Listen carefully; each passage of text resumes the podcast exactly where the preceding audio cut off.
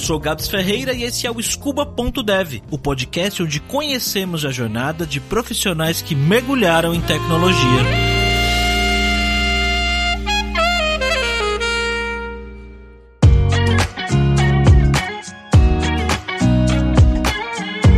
E no episódio de hoje, Felipe Lemos, um engenheiro ambiental que usou Python para automatizar seu trabalho no dia a dia de uma forma incrível, uma grande evidência do profissional em T. Felipe nasceu na cidade que ficou famosa nos anos 90 por uma suposta série de aparições de OVNIs e que foi amplamente noticiada na mídia da época. Varginha. Como é uma cidade pequena, é bem comum que a molecada de lá vá estudar em outras cidades quando chega a hora de escolher uma faculdade. E aos 17 anos, o Felipe foi para Belo Horizonte fazer cursinho e acabou passando em uma faculdade em Viçosa, no curso de Engenharia Ambiental. Logo que se formou, conseguiu um emprego na área lá em Maceió. Ele foi morar lá e começou a trabalhar na área, mas ele não gostou do trabalho. Pediu demissão e decidiu que queria conhecer o mundo. Fez um intercâmbio e passou um ano morando e trabalhando fora do país. Quando voltou, estava um pouco complicado conseguir emprego e ele resolveu que era o momento de estudar para concurso público. Depois de um tempo, passou em um concurso em Recife e vive lá desde 2018. Mas o que faz um engenheiro ambiental?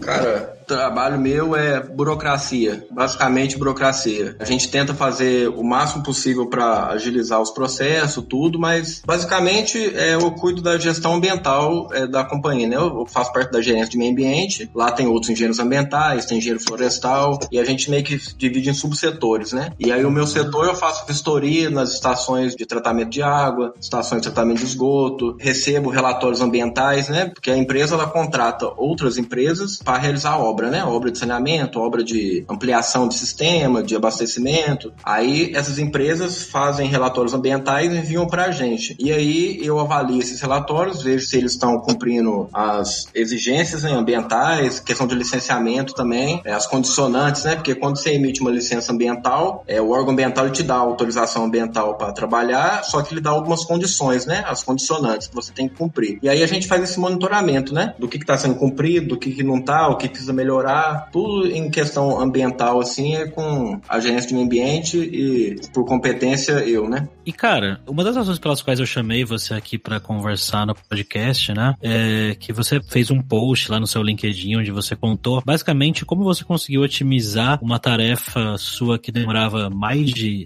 500, 600 minutos, né? Você cortou esse tempo aí por mais de 90%. Foi uma, uma coisa bizarra, assim. A gente até deixou o link aí na, na descrição do episódio para quem quiser dar uma lida. Mas antes de entrar nos detalhes disso, cara, quando foi que você percebeu que, de repente, se você aprendesse alguma linguagem de programação para automatizar o seu trabalho, isso poderia ter um impacto tão grande? Foi uma coisa meio do nada, assim? Você já tinha programado antes de fazer isso? Como é que foi isso? É assim, Gabs, eu sempre, lá atrás, quando, antes de eu entrar na faculdade, eu tinha pensado em fazer engenharia da computação ou ciência da computação. Eu sempre tive esse. Sempre gostei de tecnologia, sempre achei legal tal. Sempre tive uma facilidade, né, com computação, mais aquelas coisas de adolescente, né, de conseguir formatar o Windows, de, uhum. de fazer essas coisinhas básicas mesmo. Mas sempre gostei, assim, sempre me interessou. Só que lá atrás eu tomei a decisão é, de cursar engenharia ambiental. Eu acho até injusto, né, a gente ter que decidir a nossa vida, o nosso futuro com 17 anos, né? A gente Nossa. não tem cabeça. Não, você é uma criança, né, velho? Eu, é... eu, sempre falo isso, cara. Eu com 17 anos, velho, não sabia nem quem eu era.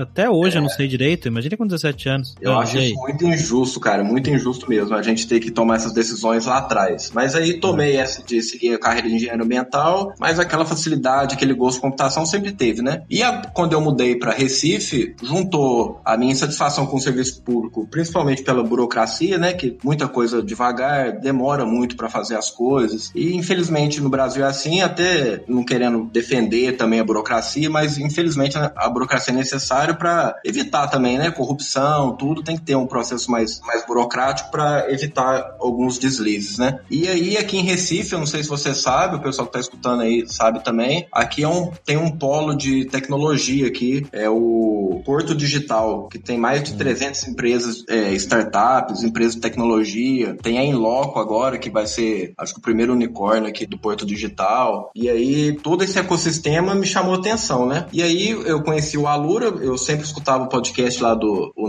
Nerdcast, né? E o Paulo Sim. Silveira sempre estava lá, e comecei a ter esse interesse. Meu amigo também trabalha no Melios, é o Lucas Marques, e é o Melios é uma empresa de tecnologia, né? Ele é um, um melhor amigo meu, ele sempre me incentivou também. E aí juntou esse interesse, o polo tecnológico aqui, as oportunidades aqui, insatisfação com o serviço público. Aí conheci o Alura, e aí no Alura eu comecei a estudar por conta própria mesmo. E aí tem as carreiras lá, né? As trilhas, né? De, de aprendizado. Tem uma lá uhum. iniciante em programação. Eu falei, nossa, é, é tudo que eu precisava. Isso aqui. Eu quero aprender a programar. Aí comecei aos poucos, assim, porque quando você trabalha de 8 da manhã às 5 da tarde, é, assim, é meio complicado, né? Você ter ânimo, ainda mais estudar por conta própria, assim. Para quem tá começando, a curva de aprendizagem, né? Da computação, da programação é meio complicado no início, né? É muita abstração. Sim, muita, sim. É muito difícil você começar a entender, a pensar como uma máquina, vamos dizer assim, né? O pensamento computacional é difícil de você absorver no início, assim. Quando você começou, então, a estudar na Lura, né? Quando você tomou a decisão, você falou, não, assim, beleza, eu vou então assinar a Lura, eu vou mergulhar aqui nesse conteúdo, eu vou estudar. Você já sabia mais ou menos o que, que você queria fazer? Você tinha um objetivo? Seu objetivo era otimizar o seu trabalho ou foi uma coisa que você descobriu no meio do caminho? Foi algo que eu descobri no meio do caminho. O que eu tinha entendido, até eu tinha acabado de ler aquele livro Homo Deus, que é do mesmo autor do Sapiens, que ele fala justamente do futuro, assim, né? De como a tecnologia está impactando nossas vidas, como que o computacional é importante, como que o avanço da tecnologia está tornando o ser humano obsoleto, né? E eu escutei a frase, eu não sei de quem que foi, não sei se foi numa palestra que foi aqui em Recife, que é assim, hoje você aprende a programar por conta própria, né? Porque você quer aprender. Daqui 10 anos é o seu chefe que vai te obrigar a aprender a programar. E daqui 15 anos, ou você sabe mexer, não, não programar, ou você sabe mexer com tecnologia, ou você tá fora do mercado, assim. Então, foi mais com essa preocupação também, sabe? De, cara, eu preciso ter um diferencial. Eu preciso ter um diferencial e tudo hoje passa pela tecnologia, né? Tudo hoje passa por um computador, passa por um sistema. E aí eu só sabia isso. Eu sabia que eu precisava aprender a programar, porque eu tinha facilidade com isso, gostava disso e acho que vai ser importante pro futuro meu como profissional. E também a questão que eu gostava, né? Que eu tinha interesse e sempre quis desenvolver software. O trabalho de otimização que você fez no seu trabalho, né, foi usando Python e algumas bibliotecas. Você estudou Python conscientemente pensando nisso? Tipo, vou otimizar essa tarefa aqui e vou aprender Python para isso? Ou você estava aprendendo Python lá e você falou, eita, acho que dá para fazer um negócio aqui no trabalho? Foi, foi exatamente assim. Eu comecei naquela trilha do Alura que é JavaScript, né? Um JavaScript, HTML, Sim. CSS, que é mais fácil de aprender e tal. Aí quando eu terminei aquela formação básica, eu olhei assim, eu tava muito nessa ideia de data science. Hoje eu não tô mais não, mas eu tava naquela vibe de data science, tudo, e eu vi que era Python. Você mexia com dados, com grande volume de dados, era Python. Eu falei, cara, eu vou aprender Python. E aí, estudando Python, olhando umas funções, aí numa aula assim, o cara ensinou como inserir dados, né, no, como ler dados de um arquivo, como extrair dados de uma planilha. Eu falei, cara, acho que dá pra fazer alguma coisa aí. Eu já comecei a associar assim, foi aquele clique mesmo. Tanto que esse algoritmo aí, é, assim, não tem padrão de projeto, não tem nada desses termos sofisticados. Foi raiz mesmo, foi na literalmente na tora, assim. Eu peguei, falei, cara, vou, deixa eu ver esses negócios, como é que faz isso aqui? Aí saí fazendo, aí fui no Stack Overflow lá, descobri o Stack Overflow, fiz o meu cadastro lá, fiz uma pergunta lá, o cara respondeu tipo em três minutos. Falei, meu Deus, Caramba. cara. Sua primeira pergunta no Stack Overflow teve resposta? Foi, teve resposta Caramba. e eu já sabia. Como é que chama aquela menina que trabalha no Stack Overflow, que você sempre participa Roberta. do. Isso. Eu já tinha escutado um podcast da Roberta, que ela falando que tem muito protocolo, né? Pra você fazer uma pergunta no Stack Overflow, Sim. que não tem essa de ficar agradecendo, nada. É só você faz a pergunta, a pessoa responde, acabou, é meio frio, assim, né? Aí eu fui fazer a pergunta todo, meu Deus, cara, será que eu vou falar alguma merda aqui? Será que eu vou... Como é que é que faz? Aí fiz de qualquer jeito lá mesmo, o cara respondeu, aí fiquei com vontade de agradecer ele, mas não agradeci não, que eu lembrei do. Acho que quando você deixou um comentário na pergunta falando obrigado, tudo bem. Você não pode colocar uma outra resposta. Mas sim, é, é realmente. Eu apanhei bastante Stack Overflow até conseguir usar direito, cara. Mas eu vou te dizer, depois que eu consegui, né, Tipo, que eu entendi como é que funcionava e tal. Cara, eu nunca mais tive uma pergunta sem resposta. É, é cara, e assim, assim, pode ter certeza que qualquer dúvida que você tenha, alguém já respondeu lá, cara. E respondeu sim, não foi uma resposta simplesinha, não. A galera dá uma aula mesmo, né? É, posta é. tudo, teoria, prática. Aí passei, cara, eu tava tão fissurado que eu tive a ideia assim, eu comecei a programar num dia, sei lá, 8 da manhã, no outro dia, no domingo, acho que 9 da noite, que eu fui sossegar, assim. Quando eu consegui fazer um, um negócio que dava para resolver, que tava gerando um relatório, assim, eu falei, meu Deus, cara, é pronto, sosseguei. Mas foi assim, um dia inteiro fissurado, assim. Aí em dois dias eu fiz isso. Não tem, igual eu te falei, não tem padrão de projeto, não tem nada disso, não. Foi um Transformer, né? Um, vários pedaços juntando, chamando um o outro e, e funcionou, cara. Funcionou e resolveu o problema.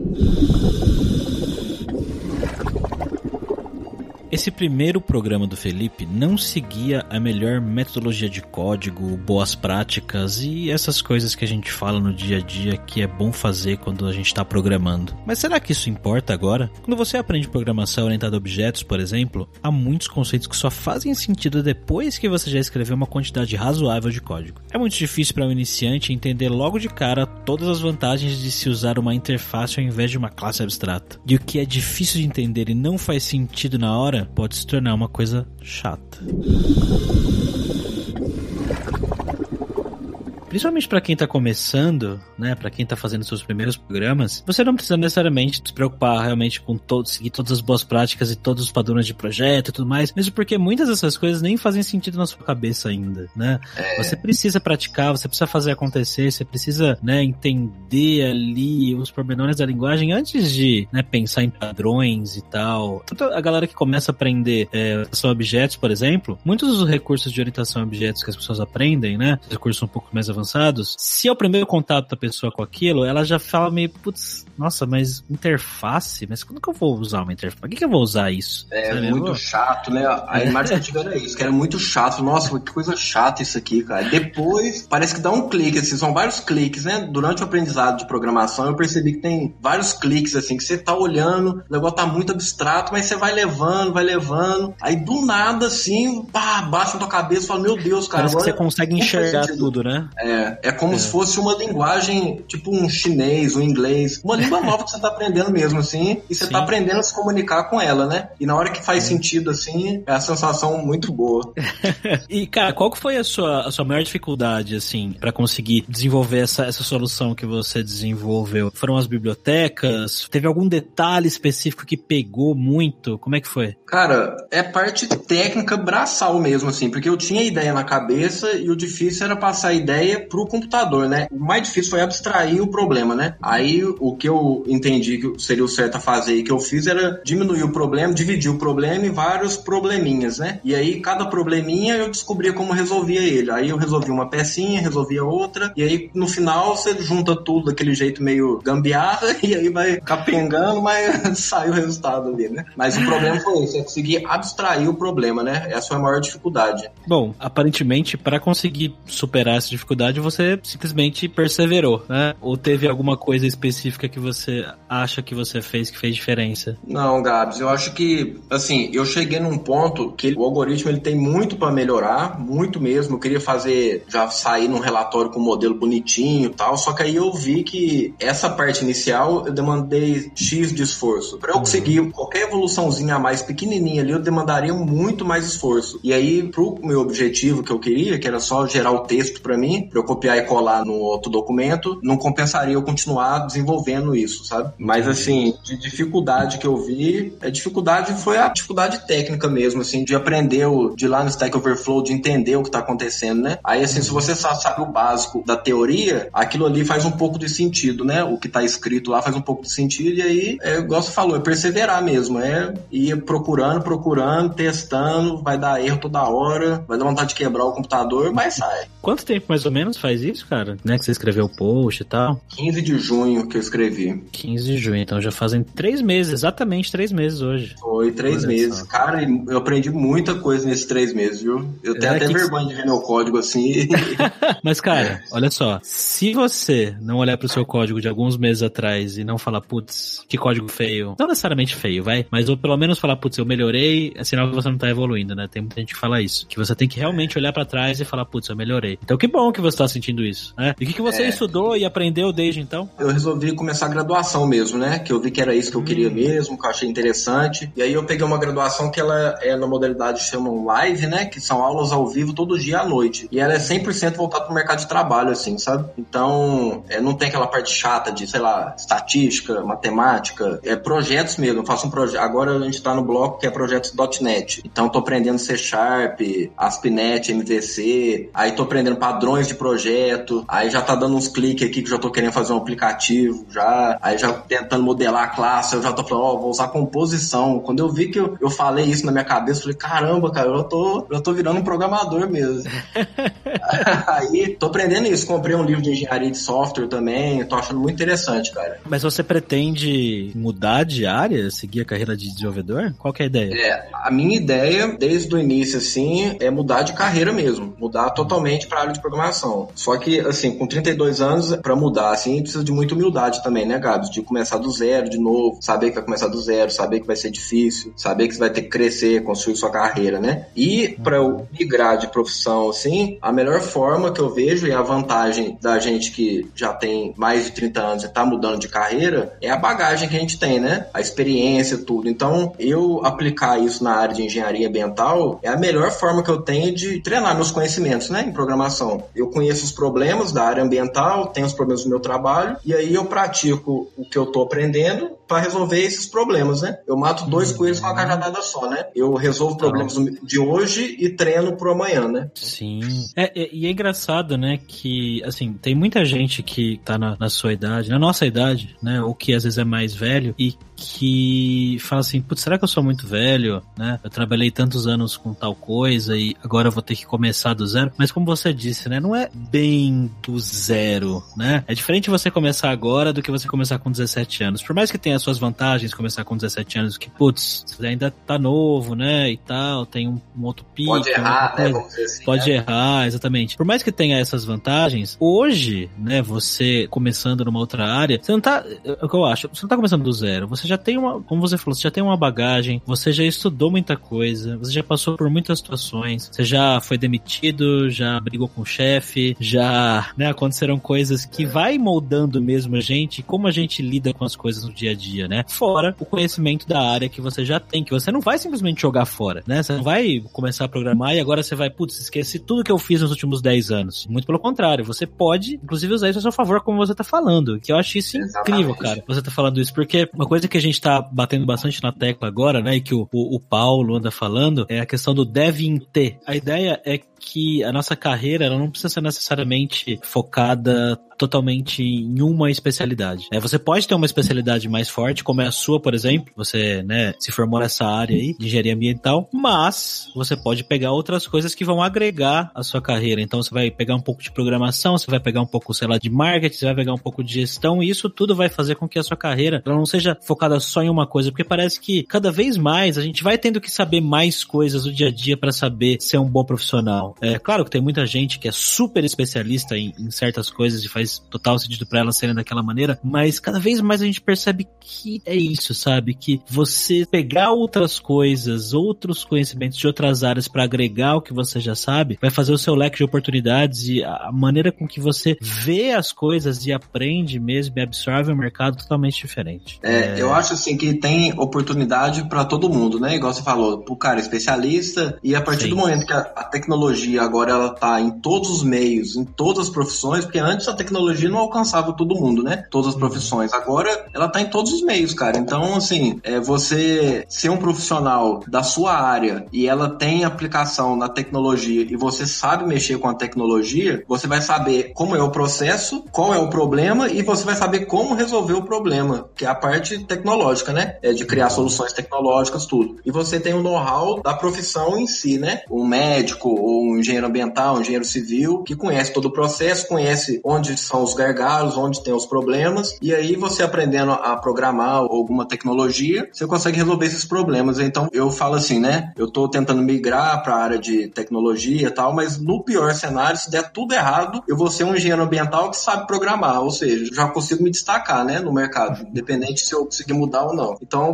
eu acho que é uma relação ganha-ganha para mim, né? Se der errado, eu já saí ganhando. Não, com certeza. E cara, você que é engenheiro ambiental, você recomenda para outras pessoas de outras profissões? Você acha que vale a pena todo mundo aprender a programar? Cara, todo mundo assim é uma palavra muito forte, né? Mas assim, quem acha que tem um problema que dá para resolver através de um aplicativo do celular, de uma página web, dá para resolver usando o computador, cara. Se você soubesse, já tá à frente de qualquer outra pessoa, né? Conta pra gente então, Felipe, o que é que foi que você automatizou no seu trabalho usando programação? Cara, é assim, eu tenho uma, uma atividade minha que eu tenho que vistoriar as estações de tratamento de esgoto da companhia e relatar os aspectos ambientais que tem nela. Por exemplo, uma estação de tratamento de esgoto, ela tem, por exemplo, lagoa de estabilização, tratamento preliminar, tem vários dispositivos dentro da estação, né? Que é onde o esgoto chega, ele é tratado e sai no final. O meu trabalho é, é visitar, é fazer um checklist, né? É ver o que está de errado, o que, que, tem que melhorar, o que, que não tem, fazer isso para cada unidade. Então, se uma ET tem 10 lagoas, eu tinha que historiar as 10 lagoas e, e descrever as 10 lagoas qual problema tem cada uma, como que o esgoto chega, como que o esgoto sai, como que está o talude interno da lagoa, profundidade, se tem vegetação, se não tem, as vias de circulação, tudo, enfim, é um relatório ambiental completo da unidade, né? E aí eu tinha que ir a campo, presenciar isso, fazer as fotos e quando eu voltava pro escritório, eu tinha que fazer um relatório descrevendo tudo, né? É... Não, mas agora só uma pergunta. Quando você ia lá e fazia essas vistorias, você anotava todas essas coisas em um papel ou você já tem um celular, um tablet, alguma coisa onde você vai imputando essas informações? Não, então, no início, é antes, é porque eu faço junto com outro engenheiro, né? Antigamente, antes de eu entrar na empresa, é, ele fazia, eu acho que era no olho mesmo, que ia anotando um papelzinho, tinha um caderninho, é um senhorzinho também, né, de 62 anos, aí ele é old school, né? aí anotando ali as coisinhas, chegava lá, fazia o relatório, né? Aí, quando eu comecei a fazer com ele, a gente falou, Clemildo, que ele chama, eu falei, Clemildo, vamos fazer uma, um checklist, o que, que você acha? Ele tem muitos anos de experiência, um cara muito culto na parte técnica, né? Então ele já trabalhou no órgão ambiental, de fiscalização, tudo, então ele sabe tudo que a gente tinha que olhar, né? Aí falou, vamos fazer um checklist. A gente passou uns dois dias fazendo checklist e tal. Aí eu fiz no Word mesmo, com aquele abre parênteses, fecha parênteses, é onde você vai uhum. marcar o X, sabe? Aquele bem. Sim. Aí quando eu levei para campo, eu falei, cara, tá, a gente tem que padronizar isso aqui. Já tava com aquele pensamento mais computacional, né? Vamos padronizar uhum. para facilitar. Aí eu vi que tinha o Google Forms. O Google Forms, ele já cria o formulário ali, você já preenche ele e ele já deixa tudo salvo no computador, né? Então já facilita muito. Só que no, essas historias, os locais que a gente vai, não tem internet, são áreas afastadas, então a gente não podia contar com a internet funcionando ali no celular para eu preencher no formulário, né? Eu criei os formulários, imprimi os formulários e levo para campo. Aí os formulários do Google Forms, a gente preenche o formulário e aí quando a gente volta do campo, a gente passa o formulário para o Google Forms. Aí com isso, o Google Forms ele gera um, uma planilha do Excel uhum. com todos os dados, né? Sim. Aí foi aí que eu tive o clique, né? Que eu tava vendo a aula, eu não lembro nem qual era a aula, mas era de Python, que era como extrair informação de uma planilha CSV ou XLSX, né? Do Excel. Uhum. Aí eu falei, cara, eu tenho o Google Forms gera uma planilha para mim, então acho que dá para se eu pegar ali, criar um, um texto, botar um texto pré-definido ali, dependendo de como eu escrever as respostas no Google Forms, eu escrevo de um jeito ali que quando aparecer lá dentro do texto, ele vai, vai ficar um texto fluido e tal, fiz umas gambiarrinhas, fiz umas adaptação, e aí o, o que eu gastava de mais tempo era justamente isso, de pegar o checklist, quando eu não fazia o relatório automatizado, né? Pegar o, o checklist e transformar o checklist em texto. Ou seja, eu tinha um checklist para cada dispositivo da estação e tinha as estações elevatórias de esgoto, que chegava a ter 15 estações elevatórias. Então, Caramba. botando aí, eram umas 30 perguntas por estação que a gente respondia, Nossa. mais da ET. Então, imagina você pegar um formulário e transformando tudo isso em texto. O tempo que isso levava, né? Para não passar nada em branco, né? Porque eu podia pular algumas coisas, tudo, mas a gente tinha que escrever tudo, relatar tudo, né? Aí, padronizando isso, como o Google Forms já gera a planilha do Excel, eu falei, cara, eu vou extrair essas informações, botar dentro de um texto pré-definido aqui, boto as variáveis ali no meio, e aí, quando eu cliquei lá, cara, quando eu criei dessa noia que eu fiquei dois dias fazendo aí, quando eu cliquei lá pra gerar e apareceu um arquivozinho do Word lá dentro da, da pasta. Eu falei, meu Deus, cara, não acredito nisso.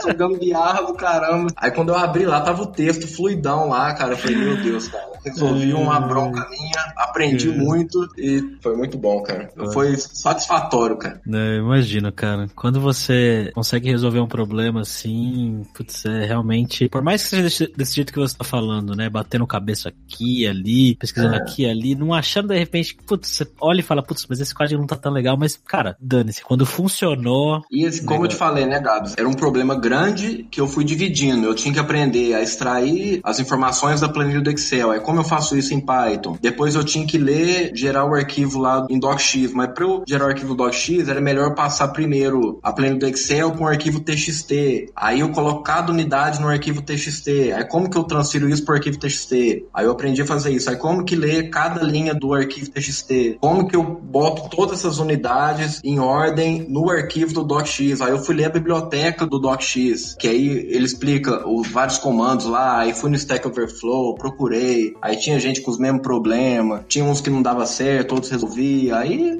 vai indo, né, cara? Aí você fica aquela noia ali de querer resolver na fissura ali, pra cara, quando tá quase dando certo, aí que você não para mesmo. Fala, não. Aí eu saía pra tomar banho, pra alguma coisa, eu ficava pensando, falei, já sei o que eu vou fazer. Não, eu vou. É desse jeito. Aí voltava correndo pro computador, eu fazia. E foi assim, cara. Aí deu certo. Cara, e legal. E Quais são os próximos mergulhos seus aí agora? O que, que você pretende pegar para estudar firme? Que problema você quer resolver? Né? Como que você vê sua carreira aí a médio prazo? Gados, a médio prazo, cara, eu tô gostando muito dessa área de. Eu tô achando muito interessante padrões de projeto, é como abstrair mesmo o software, né? Eu tô estudando arquitetura de camadas, tudo, e tá, eu tô começando a entender como funciona isso, né? E eu já tô querendo evoluir esse aplicativo que eu fiz, é porque ele ainda tem, como você pode ver, muita parte para melhorar, né? Esse negócio de levar formulário impresso. Então eu quero criar um aplicativo mesmo para o celular que seja offline mesmo e aí eu chego lá, já vou respondendo as perguntas no aplicativo mesmo, ele já tira foto, já pega as coordenadas e ele já gera tudo automático sem precisar de nenhum papel, nada. A minha ideia é essa. Inclusive hoje eu estava tentando desenhar a camada de modelos, né, desse aplicativo, aí estava estudando esse negócio de composição, de herança, já estava olhando, tava achando o máximo, cara, que eu tava assim, eu tô subindo o nível um pouquinho a cada dia, né? Então, meu objetivo a curto prazo é esse, cara, é, é desenvolver um software, mais uma vez, aplicado na minha área, que isso, além de me motivar, vai me ajudar hoje e vai me preparar para o mercado de amanhã, né? Então, a curto prazo é isso, cara, eu terminar essa graduação minha de análise e desenvolvimento de sistemas, que é voltado para o mercado, é, reforçar meus estudos lá no Alura, que tem os, os, cursos que eu não abro mão lá, né? E é isso, cara, e fazer o software mesmo e, e aprender. A curto prazo é aprender, cara. E para quem tá numa uma situação parecida com a sua, né? Alguém que já passou dos 30 anos, que trabalha numa área que não tem tanto a ver com tecnologia, mas que, né, a pessoa tá ouvindo esse podcast aqui agora e pensa, putz, acho que seria legal também eu de repente aprender a começar a programar para ver se eu consigo aplicar isso na minha vida. O que, que você sugeriria dentro da Lura? Tem algum curso específico, alguma formação que você fala, putz, vai nessa aqui, que é sem erro? Cara, a trilha inicial do Alura é indispensável, né?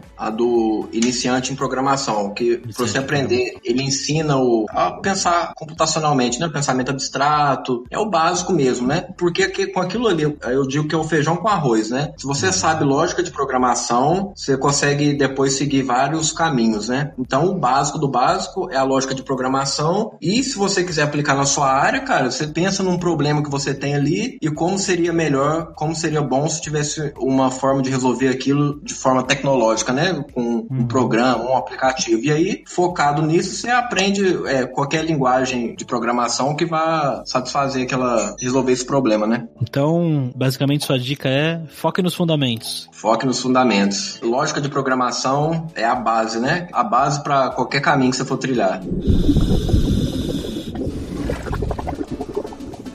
Engraçado ver alguém que programa tão pouco tempo falar assim. Geralmente as pessoas querem logo ir para os frameworks da moda e ferramentas do hype e nesse processo às vezes a gente acaba pulando algumas etapas. Ele pode nem perceber, mas já pensa e age como um dev. Trava em alguns pontos, pergunta no Stack Overflow, mas não consegue a resposta, acha que não vai conseguir. Aí vai dar um tempo fazendo outra coisa e acaba descobrindo a solução sem querer. Se o Felipe vai trabalhar o resto da vida com programação, é difícil dizer, mas tá bem claro que aprender essa nova habilidade abriu a cabeça dele para muitas possibilidades.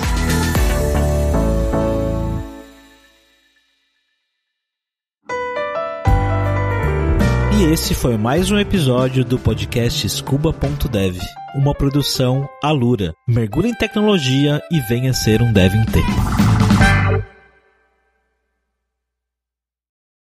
Este podcast foi editado por Radiofobia, podcast e multimídia.